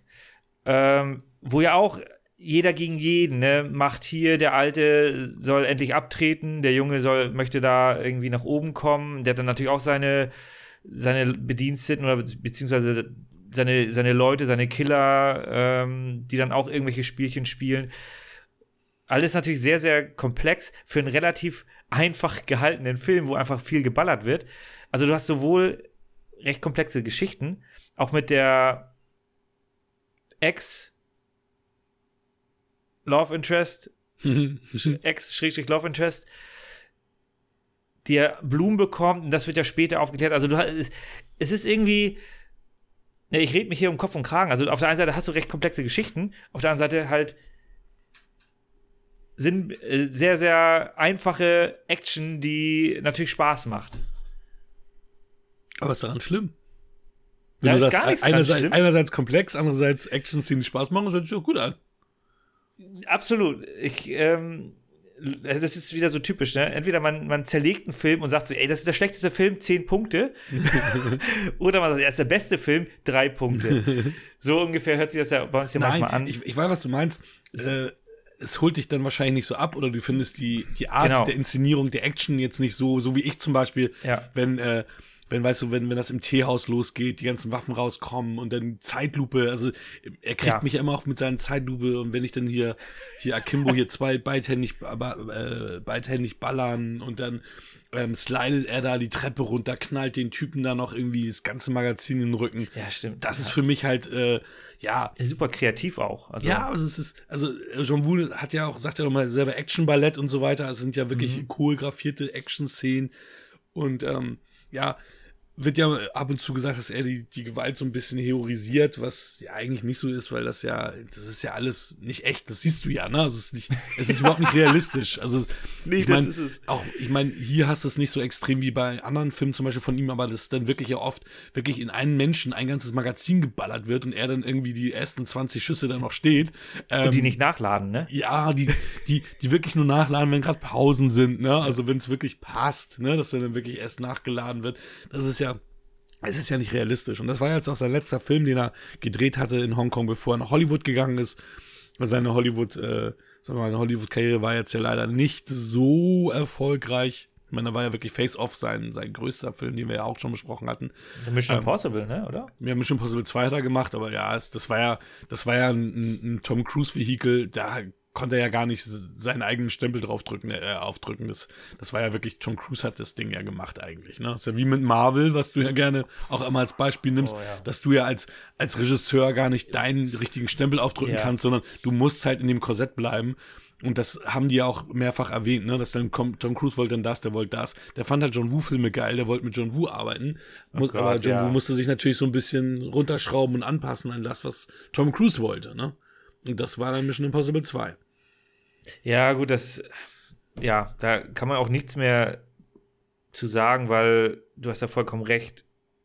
Das, also Im Grunde ist das dann, dann Auftragsarbeit. Ja, genau. Der, der Ja. Kunde sagt, was du machen sollst. Und dann kann man aber auch nicht sagen, ja, ich will unbedingt mit dem zusammenarbeiten und dann gibt man denen keine kreativen Freiheiten in einem kreativen Das ist Job. schwierig, ja, ja, das ist schwierig. Also das ist dann wirklich, Ich meine, das haben wir jetzt ja schon ein paar Mal mitbekommen, Thema Marvel, dass da ja einige Regisseurinnen abgesprungen sind, die eigentlich da in dem Projekt sein sollten, teilweise Drehbücher schon geschrieben hatten, teilweise schon ge- angefangen haben zu drehen, dass es halt nicht passt, weil die kreative Freiheit Ja. nicht da ist. Stell- Sondern stell du mal bist vor, irgendwie- die, die fragen irgendwie so einen Quentin Tarantino an für äh, irgendwie einen Star Wars-Film oder für. Das hat er aber letztens auch gesagt, es ist lustig, dass du sagst, vor kurzem mal gesagt, würde er nie machen, weil das halt Nee. ein Auf, weil er kein Auftragsarbeiter ist. Sondern er will seine eigenen Sachen. Also ich, ich, ich kann mir gut vorstellen, dass er, ne, er es, es geisterte ja da ja auch mal das, das Thema mit Star Trek, Mhm. wenn er da wirklich freie Hand bekommt, einfach sagt, okay, zur Not behaupten wir, das gehört nicht zum Kanon, ne, dass er da wirklich was Geiles, vielleicht auch was Düsteres, wahrscheinlich auch, auch etwas Überdrehtes machen kann. Das würde sowohl bei Star Trek als auch bei Star Wars, auch, als auch im Superhelden-Universum, würde das super reinpassen. Er wird da wahrscheinlich richtig gute Arbeit abliefern können, wenn man die freie Hand lässt. Aber man kann es halt nirgendwo einbauen. Hm. Ne, also, ja, gut. Ähm, aber trotz alledem ist ja John Woo, also den Namen kenne ich schon, obwohl ich mir seine Filme nie angucke. er, er, er ist ja jetzt, kommt ja jetzt zurück mit einem Joel Kinnaman-Film, wo ich mich frage, wie der ist, weil der ist äh, ohne Ton. Also der, da wird nicht gesprochen in dem Film. Und da Ohne bin ich, Ton. Also es wird nicht gesprochen. Stummfilm. Also und da frage ich mich, ähm, wie das funktioniert und ob das funktioniert. Aber ich bin schon ähm, gespannt, mal wieder einen John Woo zu sehen, weil ich ihn halt auch schon länger nicht mehr gesehen habe, weil er auch echt in, auch in seinen letzten Hongkong-Filmen auch ey, nicht so cool war. Ne? Also auch, auch da ähm, die Kritiker jetzt nicht gerade gesagt haben, das passt jetzt oder äh, ist ein, ist ein geiler Film. Ne? Also der, der Film Ja. mit John äh, Joel Kinnaman heißt dann Silent Night und der ist dann Mhm. tatsächlich auch silent. Also der spricht, da wird nicht gesprochen. Bin ich mal gespannt, wie silent, also wie, ja, wie interessant das sein kann, weil es hört sich zwar spannend an, kann aber natürlich auch total langweilig sein, ne? Und äh, auch, auch nicht Ja. weiter, also auch, auch, auch nicht äh, unterhaltsam sein, ne? Ich finde das sowieso, ich meine, wir haben gewisse, gewisse Sehgewohnheiten. Äh, oftmals wird ja Musik eingesetzt. Was, also da haben wir uns ja dran gewöhnt. Und äh, wir hatten jetzt ja mit ähm, Porträt einer jungen Frau in Flammen, wo gar keine Musik stattfindet, wo das super funktioniert hat, wo ich drin war, wo das sogar für mich besser war, weil ich einfach, weil die Sinne geschärft sind, weil ich nicht von der Musik abgelenkt werde. Und ich hatte irgendwann mal M, eine Stadt sucht einen Mörder, den aus den, äh, den Fritz Lang-Film, aus den 36, glaube ich, oder sowas. Der hat auch keine Musik. Das ist nochmal was ganz anderes. Der war wirklich, also ich fand ihn sehr, sehr gut und auch, der hat damals schon eine Message gebracht, ähm, wo sich die Leute heute kaum rantrauen. Äh, Mhm. aber trotzdem schwer zu, zu sehen, weil das halt doch, da fehlt dann halt was, ne? Mhm. Und, und das, aber ich finde solche Experimente auch mal ganz nett, wenn du da einfach mal wirklich was ausprobierst. Wenn, wenn keiner spricht, ist natürlich, Ja, ich bin gespannt, was das wird. ja, Also irgendwann, also ich glaube, dieses Jahr oder nächstes Jahr soll er, glaube ich, rauskommen. Ne, nächstes Jahr wahrscheinlich. Ich, sonst hätte man jetzt schon was gehört. Ah, was ich hier zum Beispiel ähm, schon äh, erst bei der jetzigen Sichtung äh, überhaupt geschnallt hatte, wundert mich, dass ich, dass, ich, dass ich das nie auf dem Zettel hatte. Ich weiß nicht, ob du Anthony Wong kennst, der spielt hier ähm, nämlich den, den Hauptbösewicht. Und ähm, das ist der, das ist ja auch der, der aus Infernal Affairs, der, oh Gott, der Captain ja, da. Ähm, oder Okay. Superintendent oder was er da ist.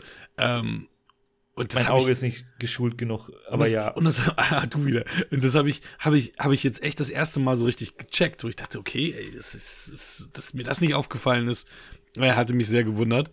Ähm, ansonsten, wie gesagt, hier Alan wird gespielt von Tony Leung, der ja ähm, im Undercover, äh, im Undercover-Einsatz ist und halt auch mal, sagen wir mal, grenzüberschreitende Dinge tut und äh, das dann ja auch der Inspektor Tequila macht, ne? Also der halt, äh, was sie sagt, mit nicht an den Vorschriften halten und so, ne?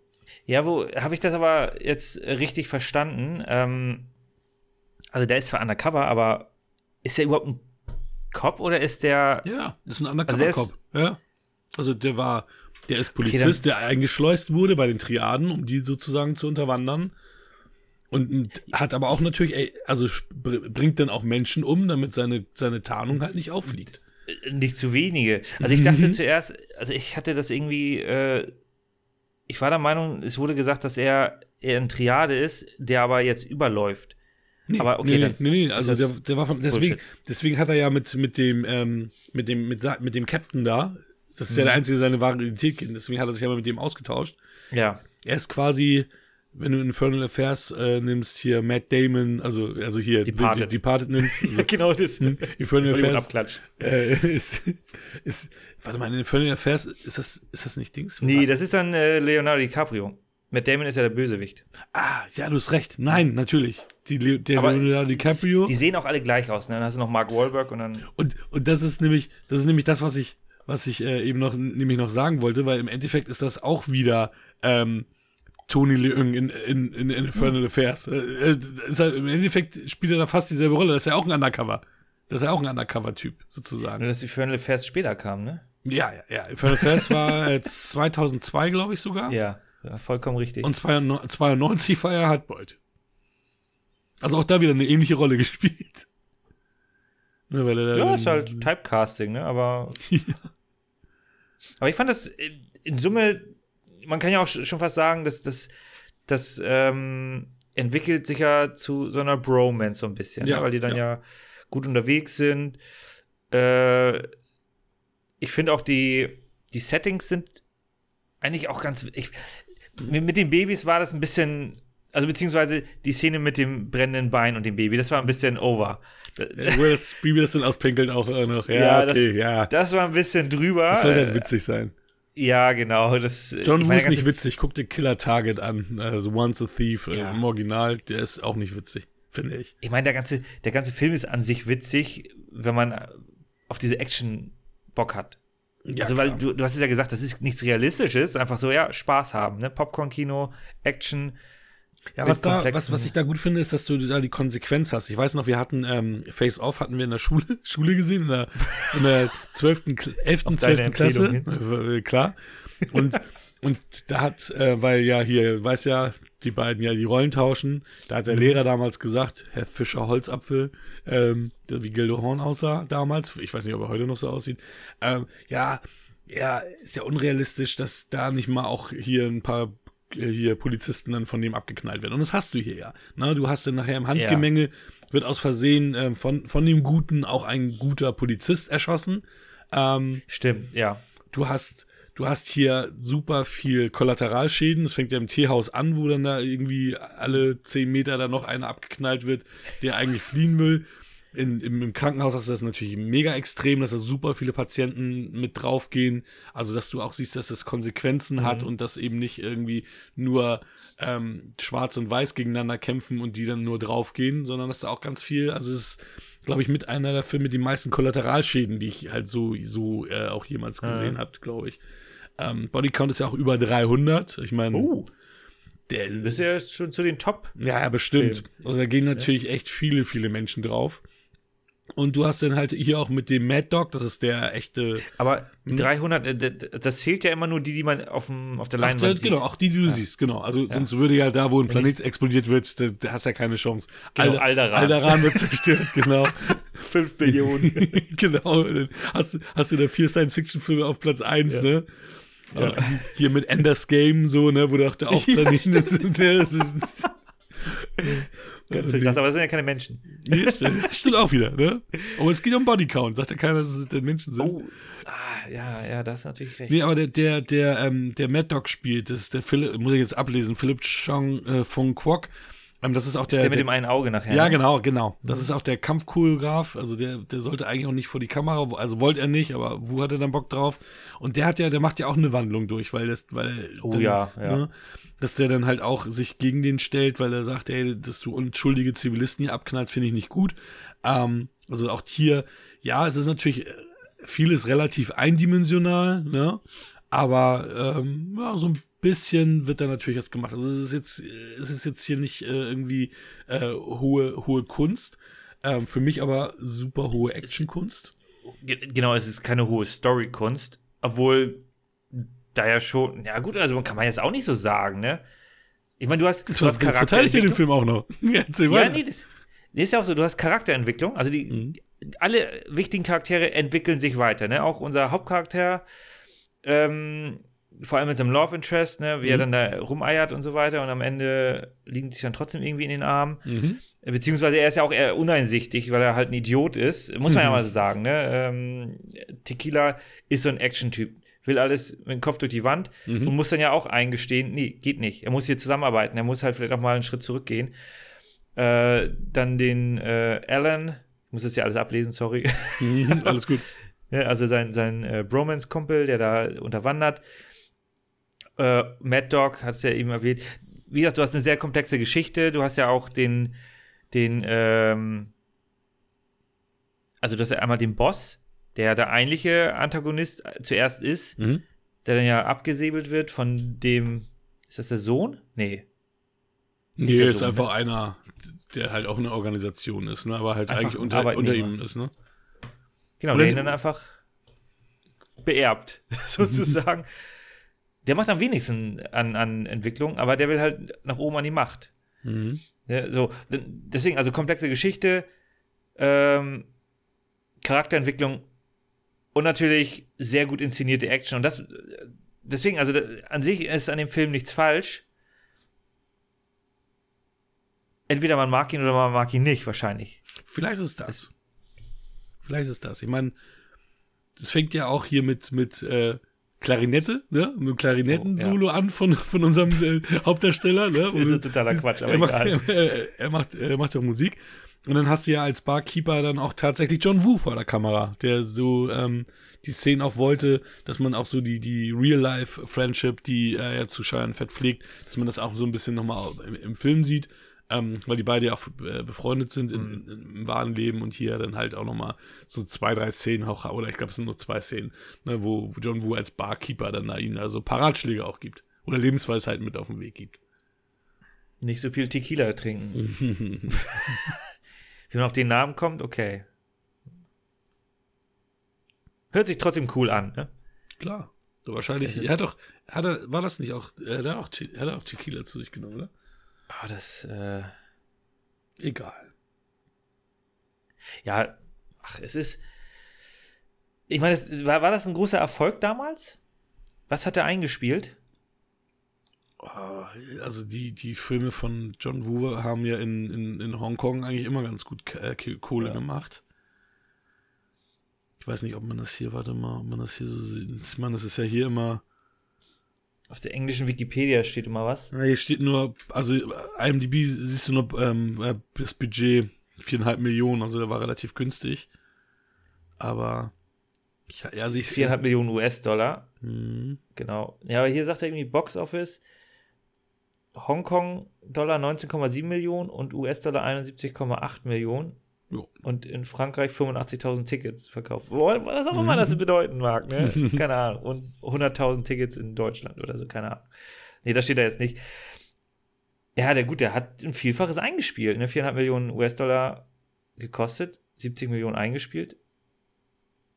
Jo, das ist schon ein Erfolg. Also, wenn, ne, ja. wenn, klar, wenn ein Film 50 Millionen kostet, 70 Millionen einspielt, ist es natürlich nicht Return on Invest, wo du sagst, das passt, aber so hat auf jeden Fall sein Geld gemacht.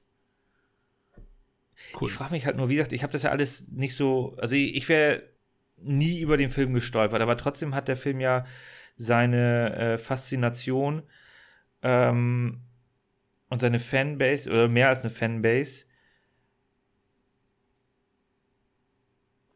Ja, es ist ja, wenn du, wenn du Action-Fan bist, kommst du natürlich an, an, Ja. an diesen Hongkong John Woo-Film nicht vorbei. Ne? Also das, der Ja. hat ja das äh, Genre Heroic Bloodshed entsprechend dann halt auch mit, mit, mit begründet und, und, und ne, hat meistens ja eher Gangster glorifiziert. Deswegen wollte er hier diesen Film auch mal machen, wo er sagt, Mensch, ich zeige auch mal die Polizisten, dass die dann halt auch heroisch sind.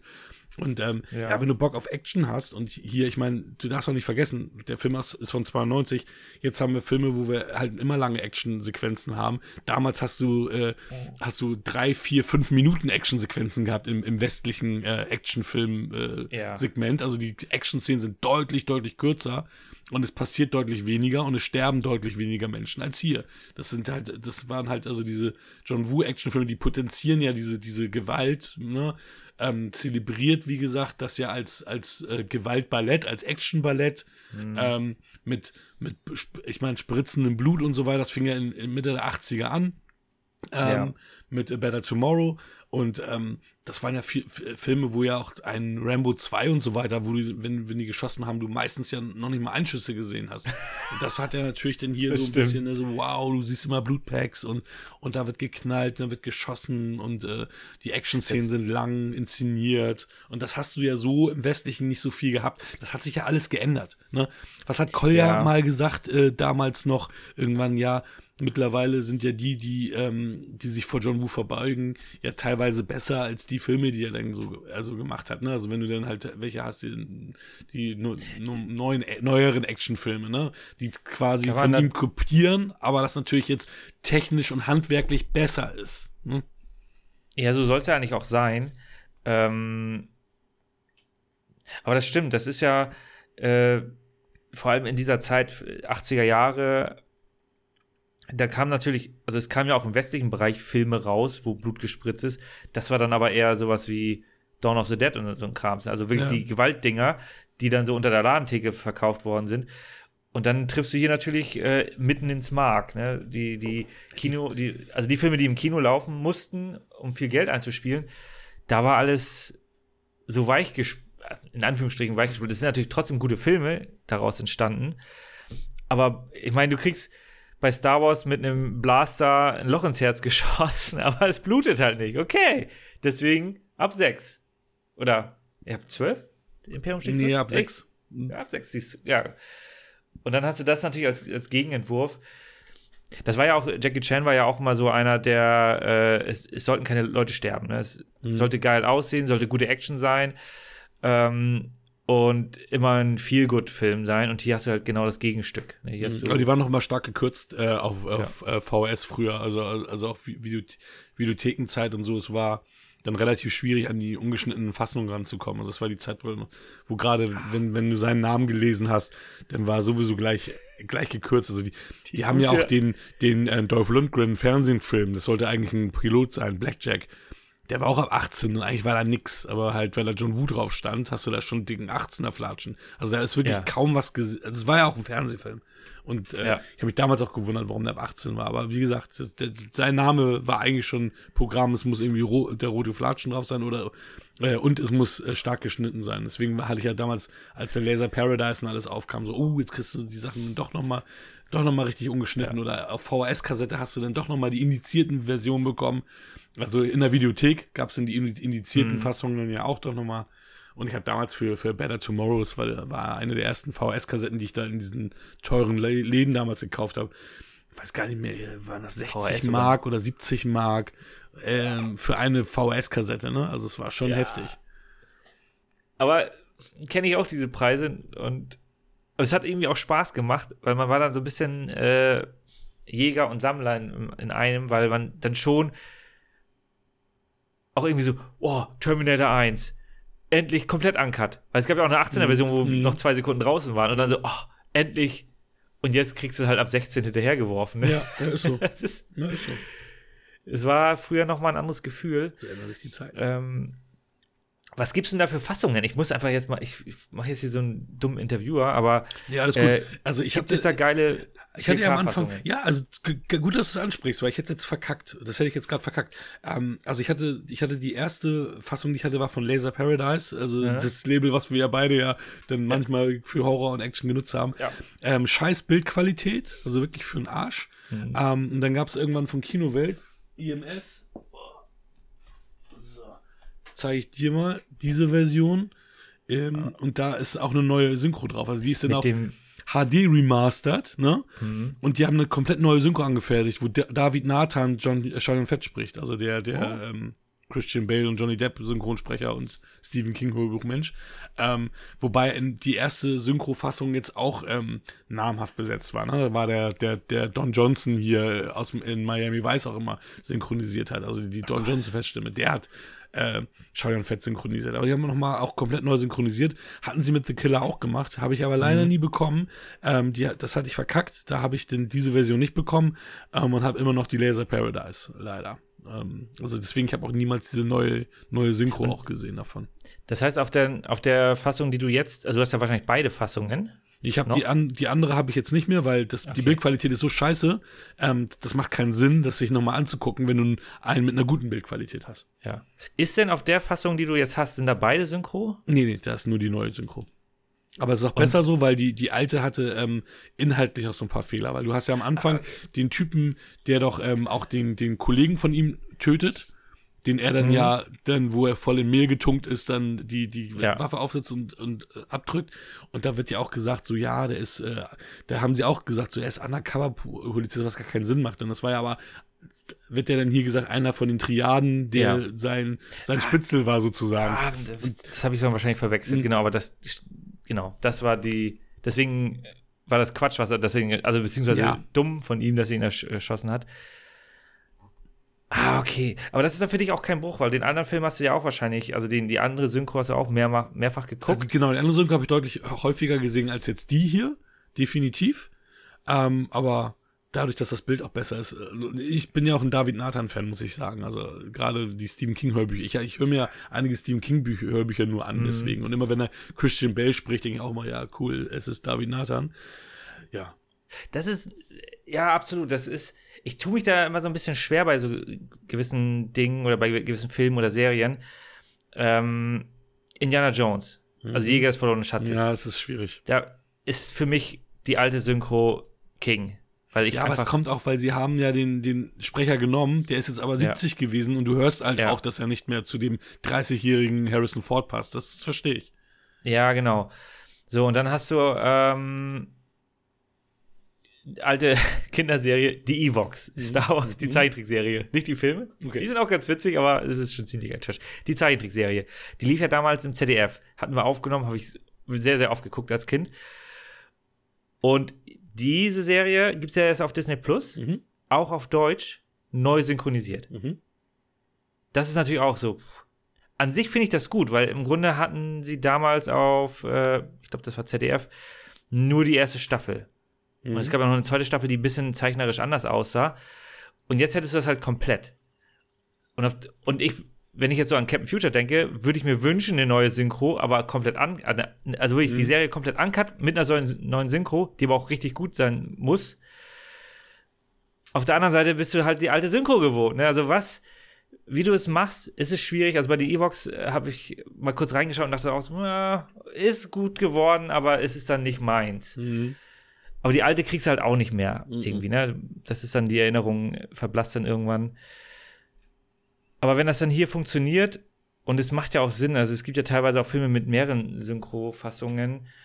Äh, Ghost in the Shell, also der Anime-Film ist, glaube ich, auch so ein Beispiel, wo mehrere Synchrofassungen, also mindestens zwei, bin ich der Meinung. Aber da bin ich auch nicht so ganz schutzsicher. Oder bei Blade Runner Ja. gutes Beispiel, Blade Runner. Du hast ja einmal die Fassung mit den äh, Gedanken von ähm, Deckard und da sind auch gewisse Dinge anders. Also es ist nochmal in dem Director's Cut, in der deutschen Version, wurde nochmal neu synchronisiert und das ist wesentlich besser, meines Erachtens nach. Ja, ich Stimmt, da funktioniert das auch. bin Ja, da so ein bisschen hin und her gerissen, weil der ist ja wie ein Film Noir aufgezogen und Film Noir hat ja oft Voice-Over, deswegen fand ich das Ja. Voice-Over nicht immer so. Aber natürlich ist es im Endeffekt besser, dass die, also die Fassung ohne Voice-Over besser, weil da auch so viel ex exponentiell erzählt wird. Also, pf, ja. es ist schwierig. Ja, cool. Ja, also ich bin natürlich bei 10 Punkten. Ja, natürlich. Nimm mal Alessandro diesmal in die Mitte. Oh Gott. ja, das Böse kommt dann am Ende. So, Alessandro. Du bist für 6,5 Punkte. Hardboiled. Werde nichts dazu sagen. Zehn Punkte. Und ich vertraue darauf, dass ihr euer Herz ausgeschüttet habt und alles andere, was ihr so in der Unterhose drin habt. Ich meine, ich weiß von Hakan, dass er ihn liebt und deswegen vertraue ich ganz auf dich, Hakan. Dass du alles bereits gesagt oder sagen wirst. Ich weiß nicht, wann das hier rauskommt. Zehn Punkte. Bye. Ja, Hammer. Ja, wir haben mehr gesagt als eigentlich vorgenommen, ganz am Anfang. Ich gebe den. Ich 6,5 bin. Punkte. Was? Was? 6,5. Nee, nein, nee, nee. Also Du ich. nimmst auch keine halben. Deswegen. Genau. Deswegen Also, nur vier. diesmal hast du es nicht gesagt, das ist, das ist nicht. Nee, ähm, ja, ich musste ein bisschen mit mir kämpfen, äh, aber weil es halt dann doch, doch ein Klassiker ist, gebe ich ihm acht Punkte. Oh, das ist doch super. Ja, also wie gesagt, er holt mich nicht ab, aber es ist im Grunde so, Independence Day feiere ich ab. Das funktioniert bei mir besser. Den, also er ist nicht langweilig und ich habe ja sehr, sehr viel Positives auch gesagt äh, und ich aber es ist halt leider kein Film, der 20.15 Uhr auf ProSieben läuft oder sowas. Man kommt schwer ran. Der lief tatsächlich Ja, auf Netflix. Pro7, immer so Mitternacht oder so, also natürlich stark gecuttet. Und da hatte Mhm. ich damals, als ich von Kolja die VHS hatte mit englischer Synchro, äh, habe ich da so eine Fassung, also meine eigene Fassung zusammengeschnitten, ja.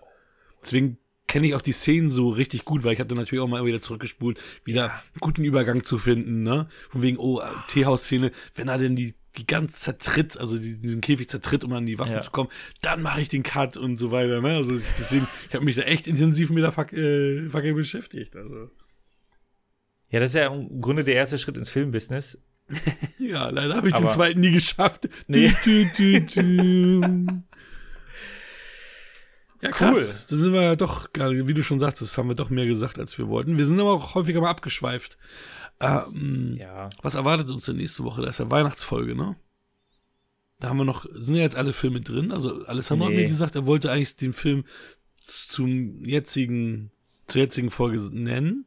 Hat er aber nicht gemacht. Hat, hat, hat er auch einen richtigen Weihnachtsfilm eingenommen? Ich weiß es nicht. Er hatte, äh, steht halt nix. er, er Also wollte, er? er wollte, er wollte. Ja, ich, also ich bringe Helden der Wahrscheinlichkeit mit, ähm, der mich sehr positiv überrascht hatte, ähm, mit Mats Mikkelsen, dänischer Film. Der zu Weihnachten spielt. Ja. Das muss man dazu sagen.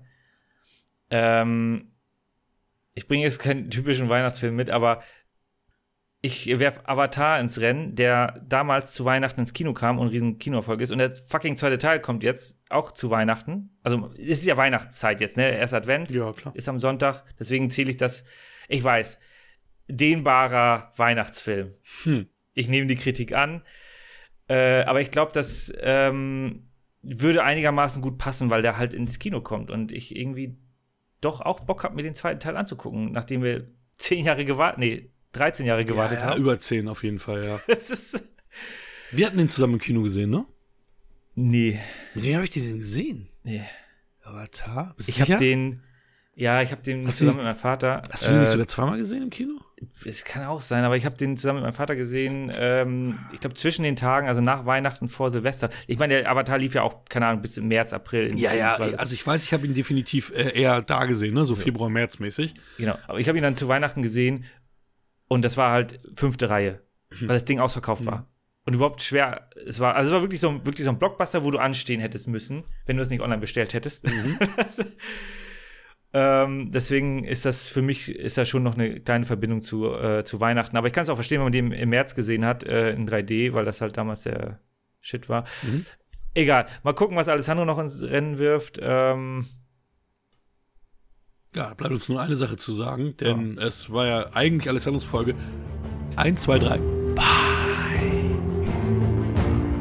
Das war Wir quatschen über Filme. Wir freuen uns über eine Bewertung bei iTunes oder Spotify und abonniert uns gerne bei YouTube.